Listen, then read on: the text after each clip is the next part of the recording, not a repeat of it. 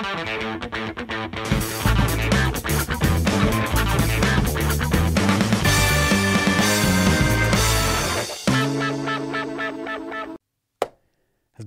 všetky hamburgerové deti, sme tu zas a znova. Dnes sa budeme baviť o našej už celku obľúbenej téme a hlavne Robovej super obľúbenej téme, ale není to minimálna mzda, je to niečo so mzdami. O čom sa ideme baviť? Je to plošná regulácia miest naprieč rôznymi podnikmi. To znie ako virál. Nie, no je to úplne až, by som povedal, taký, ja to poviem, že šialený nápad, ktorý nemá obdoby vo svete? Alebo myslíš, že má takéto niečo? No, ja myslím, že v tomto nie sme jedineční. Ale povedz radšej kto, kde, kedy. No, ide o to, že uh, nové odbory vo Volkswagene boli na návšteve u ministra práce a tam si nejak spolu hrkútali a došli k tomu, že majú rovnaký názor na to, že na Slovensku by mal jeden zamestnávateľ, ktorý má rôzne pobočky v rôznych častiach Slovenska platiť rovnaké mzdy v tých jednotlivých pobočkách. Teda napríklad, keď je tu nejaký, neviem, obchod, nejaká maloobchodná sieť obchodná, má pobočku v Bratislave, v Čadci, v Čadci a v Poltari, tak by mala platiť v každom tomto jednotlivom meste rovnakú mzdu. Tým predavačkám jednotnú, jednotnú mzdu, a neviem, nejakým eh, skladníkom a niekomu do, do, dodáva tovar do o, eh, regálu. My s týmto, s týmto návrhom už nejakú chvíľku pracujeme mentálne a ono je to vlastne tak, že takéto niečo v zákonníku práce už existuje. Oni vlastne nechcú to vynájsť, oni chcú, aby sa to začalo uplatňovať, nie? No to je tá sranda, hej, že ten náš zákonník práce je taký hrubý a komplexný, že tam v zásade si človek nájde, čo chce a keď to vie dobre interpretovať, alebo dá sa to rôzne interpretovať, tak áno, je tam aj takáto nejaká klauzula, že zamestnávateľ nemôže diskriminovať na základe bla bla bla, neviem, aké má pohľavie človek a aj na základe toho, kde pracuje. Teda mal by platiť všetkým ľuďom v rámci tej svojej firmy na rovnakých pozíciách rovnaké mzdy. No my by sme mohli jedným vrzom povedať, že to je samozrejme ekonomický nezmysel a hrubý analfabetizmus, len potom by naše diely boli strašne krátke. uh, takže ideme to pekne rozobrať. Čo by to znamenalo, keby to takto fungovalo na Slovensku? No, tak ten podnikateľ, zamestnávateľ by mal v zásade dve možnosti, hej, keď si zoberieme ten nejaký malý obchod. Že on by urobil tú vec, že by buď zvýšil všetky mzdy na celom Slovensku podľa tej najvyššej mzdy, teda napríklad podľa Bratislavskej, by dorovnal mzdy ľuďom v Čadci a v tom Poltári. Ale toto samozrejme by nebolo také úplne jednoduché, lebo uh, tí ľudia v tých povedzme, chudobnejších častiach Slovenska majú inú kupnú silu, uh, sú tam iné podmienky a bolo by to v zásade niečo, ako keby uh, sme zvýšili alebo zaviedli nejakú novú minimálnu mzdu. Že... Minimálnu mzdu vlastne na jedného zamestnávateľa. Na jedného zamestnávateľa, hej. Také takže, individuálne minimálne mzdy. Takže ten no, následný efekt by bol podobný ako, pre, ako pri minimálnej mzde, hej, že odrazu, a ono takéto niečo sa v zásade aj deje, hej, že uh, tá minimálna mzda je problém, povedzme v tých chudobnejších častiach, a bol na denníku N nedávno taký článok, kde chodili po rôznych dedinkách na východe Slovenska a zisťovali, že tam nemajú žiadne obchodíky a že tam už posledné roky stále viac a viac častí a dediniek je odrezaných od obchodov lebo tam jednoducho tí podnikatelia krachujú alebo to zatvárajú a to je spôsobené aj vďaka tomu, že sa tá minimálna mzda rýchlo zvyšuje. Takže keby sa takéto niečo zaviedlo a tí podnikatelia by zareagovali tým spôsobom, že by uh, vytiahli tie chudobné regióny na úroveň Bratislavského v pohľadu miest, tak by to znamenalo, že by sa odrazu mnoho pobočiek neoplatilo mať otvorených. Lebo jednoducho tam nie je tá kúpna sila, nie je tam tá uh, zisková marža taká, aby sa im to, aby sa im to oplatilo sa pozrieme na to, že koho by sa to mohlo týkať, uh, je zo pár priemyselných podnikov, napríklad Volkswagen, ten nemá len Volkswagen v Bratislave, ale má aj nejakého svojho vlastného subdodávateľa niekde pri Martine alebo kde. To je nové Volkswagen pobočka, ktorá vyrába prevodovky, že to je nové ako Volkswagen uh, Martin. No. A to je, a to je inak z okolnosti jeden z argumentov, ktoré používal ten človek z nových odborov, že pozrite sa na nás, my toto už robíme, tak nech to robia aj všetci ostatní. A to je také klasické. No len práve to je ten prístup, že Uh, tá korporácia môže zvoliť viacero prístupov, povie si, dobre, výroba prevodoviek Martine je príliš malá na to, aby som ja tu išiel do nejakého konfliktu a riešil nejaké problémy, zvýšim mzdy, to sa stratí. Potom tu môžu byť uh, korporácie, typicky nejaký malobchod, Tesco, Lidl, Naj a podobne. ktorý, pre ktorých ako tie mzdy už sú oveľa významnejšie, že, lebo ako výroba prevodoviek, tam je veľa kapitálu, veľa strojov, ale v malom obchode sú to hlavne mzdy a povie si, že ja to nezvýšim, ale jednoducho zruším obchod, ako si ty povedal, alebo nebudem otvárať nový. No a potom sú tu takí tí uh, rôzni malí, ktorí vyslovene to môže byť uh, likvidačné, napríklad jednoty v nejakom, uh, v nejakom regióne, kde skutočne tie ich marže sú tak maličké, že zamýšľať sa na nejakým zvýšením miest bude pre nich najmä v súčasnej situácii ťažko, ťažko uskutočniteľné. Ja tu možno poviem ešte jednu vec, že niektorí naši kritici častokrát zvyknú hovoriť, že čo tu my rozprávame o nejakých chudobnejších regiónoch, kde sú nižšie ceny a nejaký život lacnejší, že to proste není pravda. A takýto nejaký pocit môže mať človek, ale NBSK nedávno vydala štúdiu, kde sa pozreli na mzdové rozdiely medzi jednotlivými krajmi a naozaj odhalili, že v Bratislavskom kraji sú v zásade o 30-35% vyššie mzdy ako v nejakých e, chudobnejších krajoch ako Prešovský a Košický. Ale potom spravili takú vec, že tieto rozdiely očistili o úroveň uh, cien služieb a statkov a taktiež o úroveň uh, ceny bývania. A v zásade tie rozdiely sa zmenšili na polovicu. Hej, teda keby polovicu toho rozdielu dokázali odstrániť tým, že uh, dali keby, alebo odstránili ten vplyv rozdielný, rozdielných cien. Jednoducho, že tam, kde sú nižšie mzdy, sú aj nižšie náklady na život, takže ten balík, ten košík nákupný, ktorý si dokáže človek v Poltári kúpiť uh, versus človek v Bratislave, ak majú rovnaké zamestnanie, nie je až tak odlišný, ako by tam zda naznačovala. Mne napadlo, že ono by to šlo prirovnať, uh, také, také krásne prirovnanie by šlo spraviť, že keď si predstavíte, že napríklad niekto má reštauráciu alebo bar, ktorý je vlastníkom a zároveň sám sebe je jediným zamestnancom a teraz je mu argumentovať, že musíš sa zvýšiť na nejakú úroveň miest, tak tam je to úplne jasné, že tam, kde my vidíme, že čo je podnikateľský, že podnikateľský zisk rovná sa zároveň mzda, kde je to priamo spojené, tam je to argumentačne jasné, ale keď je tam už ten rozdiel väčší medzi tým podnikateľom a viacerými zamestnancami, tak uh, ľudia to ako keby nevnímajú. To už je zlá korporácia, ktorá nás tu všetkých uh, nejakým spôsobom vycísiava. A, a inak my sme sa ešte pri obede rozprávali o tom, že by nás zaujímalo, a sme si to nepozreli, že ako to má napríklad McDonald.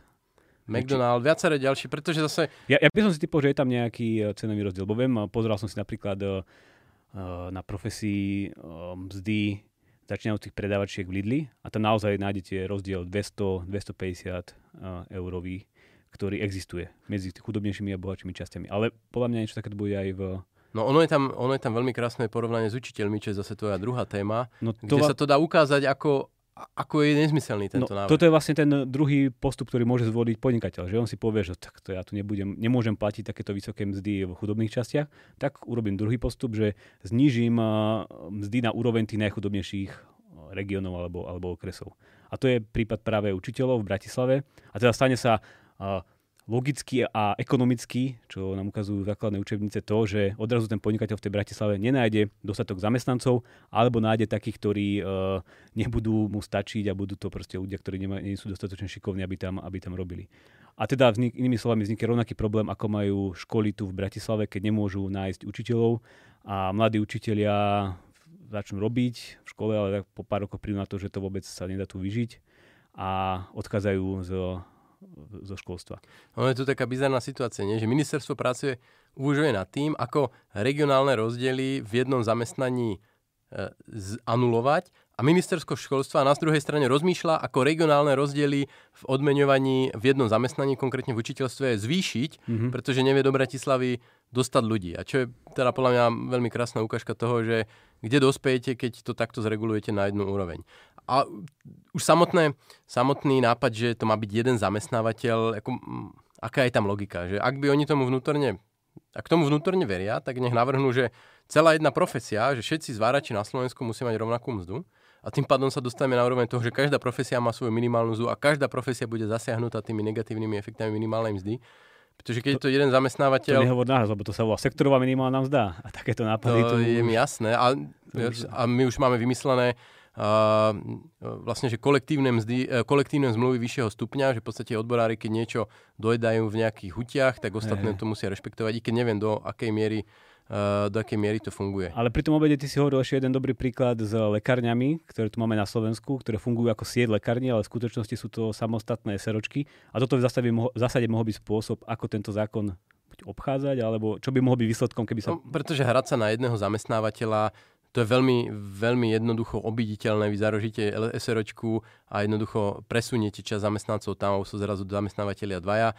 Konkrétne lekárne majú totiž to zakázané na Slovensku, aby pôsobili ako sieť. Čiže mm-hmm. nie, že to by bola ich optimalizácia, ich to naopak stojí strašne veľa peňazí, že to musia potom konsolidovať, ale oni sú donútení uh, fungovať ako samostatné SROčky. Čiže napríklad Dr. Max alebo nejaké ďalšie siete Každá tá jedna lekáreň je samostatná SROčka a zamestnáva toho svojho farmaceuta a potom sa to len na nejakej e, korporátnej úrovni mm. konsoliduje dokopy. Čiže pre ten samotný Volkswagen by bolo riešenie jednoducho vyťahnuť to do samostatnej SROčky alebo Lidl by spravil z každej predajne samostatnú SROčku, čo ale akože je riešenie z pohľadu miest, ale zároveň to vytvára dodatočné náklady, pretože zase keď máte niekoľko samostatných právnych entít, tak vy musíte mať samostatné účtovníctvo, konsolidovať to, auditovať a tak ďalej.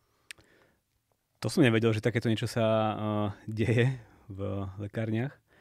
A ja by som sa ostal na ten začiatok, keď si ty hovoril, že toto je niečo, čo sa v zásade opakuje pri rôznych témach. Hej, že vždycky ten problém vzniká v tom, že ľudia majú pocit, že mzdy sú tu nejaké arbitrálne čísielka, ktorých úlohou je iba nejak prerozdeliť to bohatstvo. To znamená, že keď dáte trošku nižšie mzdy eh, tým zamestnancom, tak sa lepšie darí podnikateľom a oni si môžu kúpiť uh, veľké drahé auto. A my chceme, aby mali trošku viacej vyššie mzdy tí zamestnanci a naopak menej nech majú podnikatelia. Jednoducho, že existuje nejaký, nejaká Excelová tabulka, kde sú rozpísaní všetci zamestnanci, podnikatelia, rozpísané mzdy a fungujú tu nejakí politici s oligarchami, ktorí teraz na tú tabulku sedia a hovoria, že Jožovi Poltári, tomu dajme 500, tuto v Bratislave dáme tisícku, sú to predsa len blaváci, sebe dáme 5000.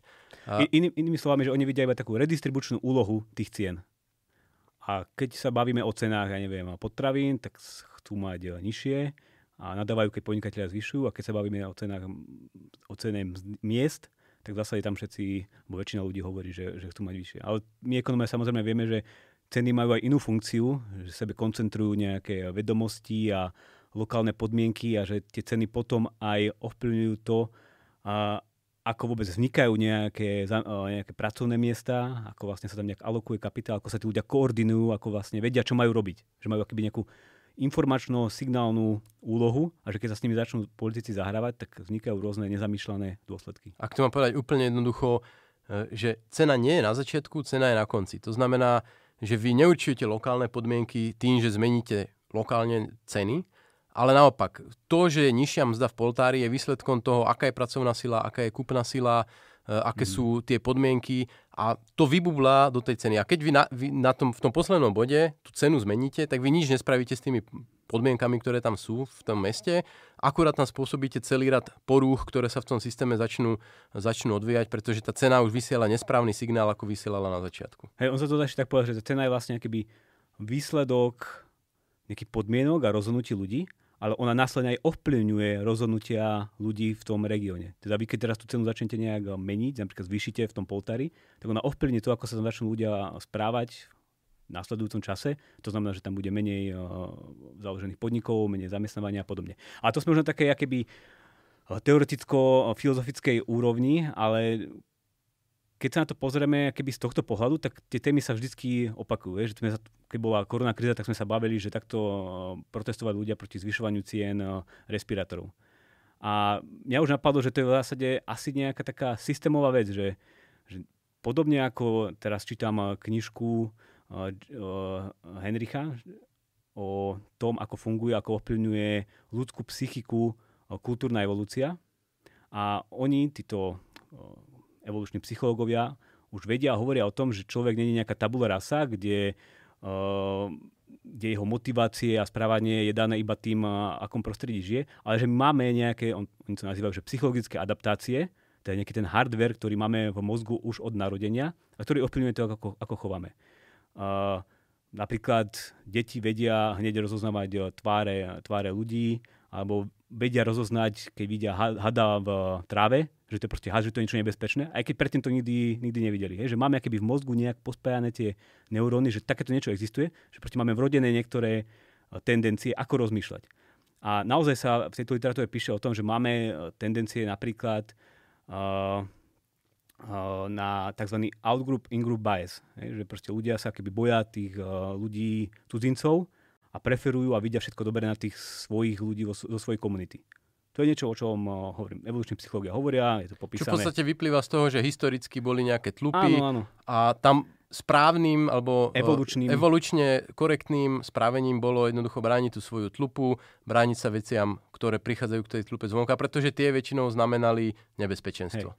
A dneska hovorím, sa píšu o tom celé knižky, že ako je táto psychologická adaptácia alebo tento bias uh, problémom v dnešnom globálnom svete, kde proste obchodujeme s cudzincami, fungujeme v, v otvorenom eh, prostredí a kde to vytvára práve rôzne trenice a, a, a problémy. Takže toto sa akože normálne diskutuje. Taktiež sa diskutuje napríklad o tom, napríklad v zdravotníctve, keď sme sa tu rozprávali o tom, že ľudia sa dnes prejedajú, lebo tiež máme nejaké takéto vrodené adaptácie na to, že keď vidíme niečo sladké alebo niečo také dobre tučné, čo má veľa tuku, tak chceme to čím najviac toho zjesť, lebo v minulosti toho bolo hrozne málo a ten, kto zaváhal, ten nejedol. Hej? Takže to je tiež taká adaptácia. Čiže, čiže inými slovami ty hovoríš, že keď boli lovci zberači 100 tisíc alebo milión rokov, oni keď uvideli prázdne e, včelie hniezdo z kilo medu alebo nejakú e, mrožiu kosť, tak hneď potom skočili, pretože to boli kalórie a od toho záviselo ich prežitie. Lenže nám prišli nejaké pomerne rýchle kultúrne zmeny, že zrazu nemusíme naháňať toho mamuta dva týždne a nemusíme proste odháňať stado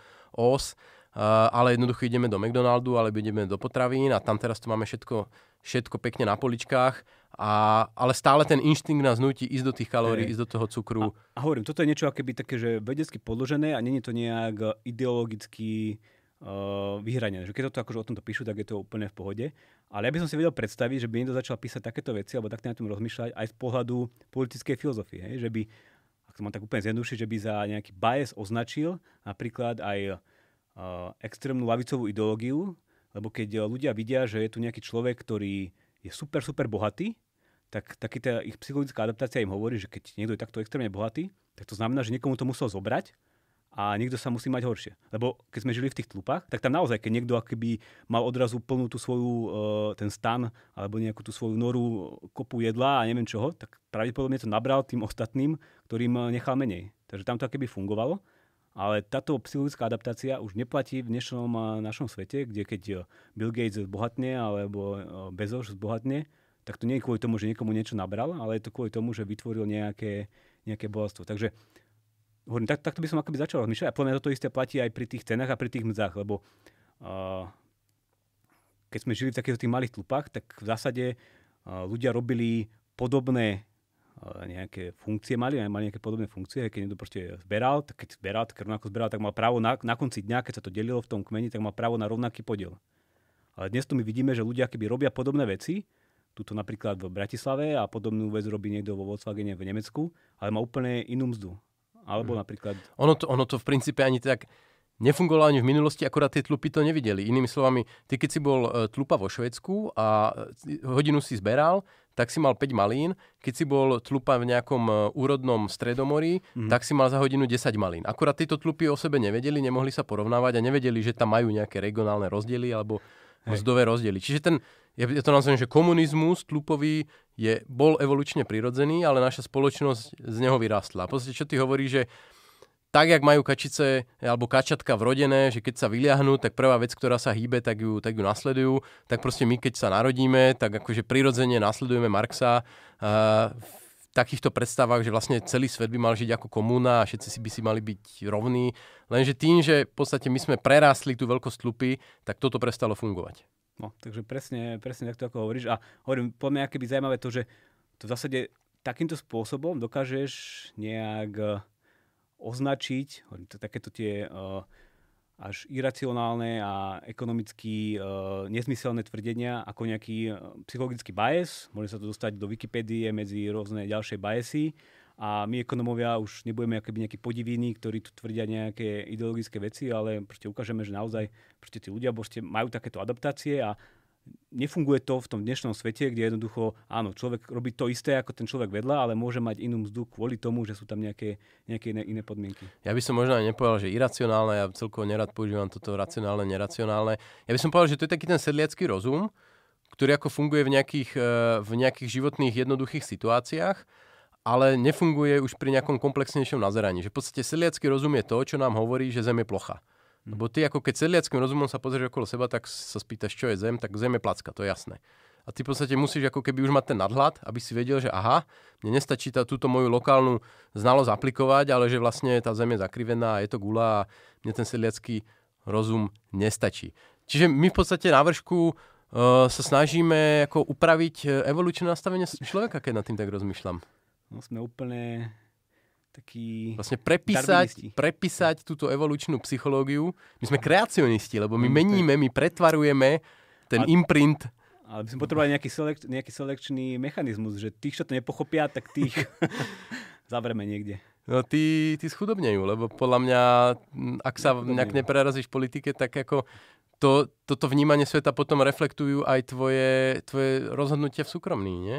No, nie je to také úplne jednoduché, lebo keby to tak bolo, tak v tých 200 rokov by sme videli nejakú zmenu, ale tak toto isté, čo my rozprávame, to rozprával tuto aj, aj Madame Smith a ďalší, ďalší ľudia, takže to zmeniť tú, ako keby tú našu biologickú podstatu a tie adaptácie, ktoré sa formovali 10 tisíce rokov, je ťažké takto veľmi, veľmi rýchlo. To je vlastne pravda, lebo mm, to, to je možno taký ten kaplanovský prístup, nie? že uh, tým, že ľudia majú tento bias, že si myslia, že mzdy je možné rozhodovať nejak tabulkovo, oni vlastne ako napriamo, je to možno opak toho, čo som povedal, že vlastne sebe neškodia a ten, alebo neškodia tak intenzívne a vlastne tam zdieľajú tú škodu, ktorú vytvoria týmto nesprávnym rozhodnutím alebo podporovaním tohto nesprávneho rozhodnutia so všetkými Vo forme tej demokracie, ktorá... ostatnými. A tým pádom tá evolúcia ako keby neposky, neposkytujú spätnú väzbu tej, tej evolúcii, aby sa tento bias v spoločnosti zmenil. Bude, bude to ťažké, budeme mať veľa roboty.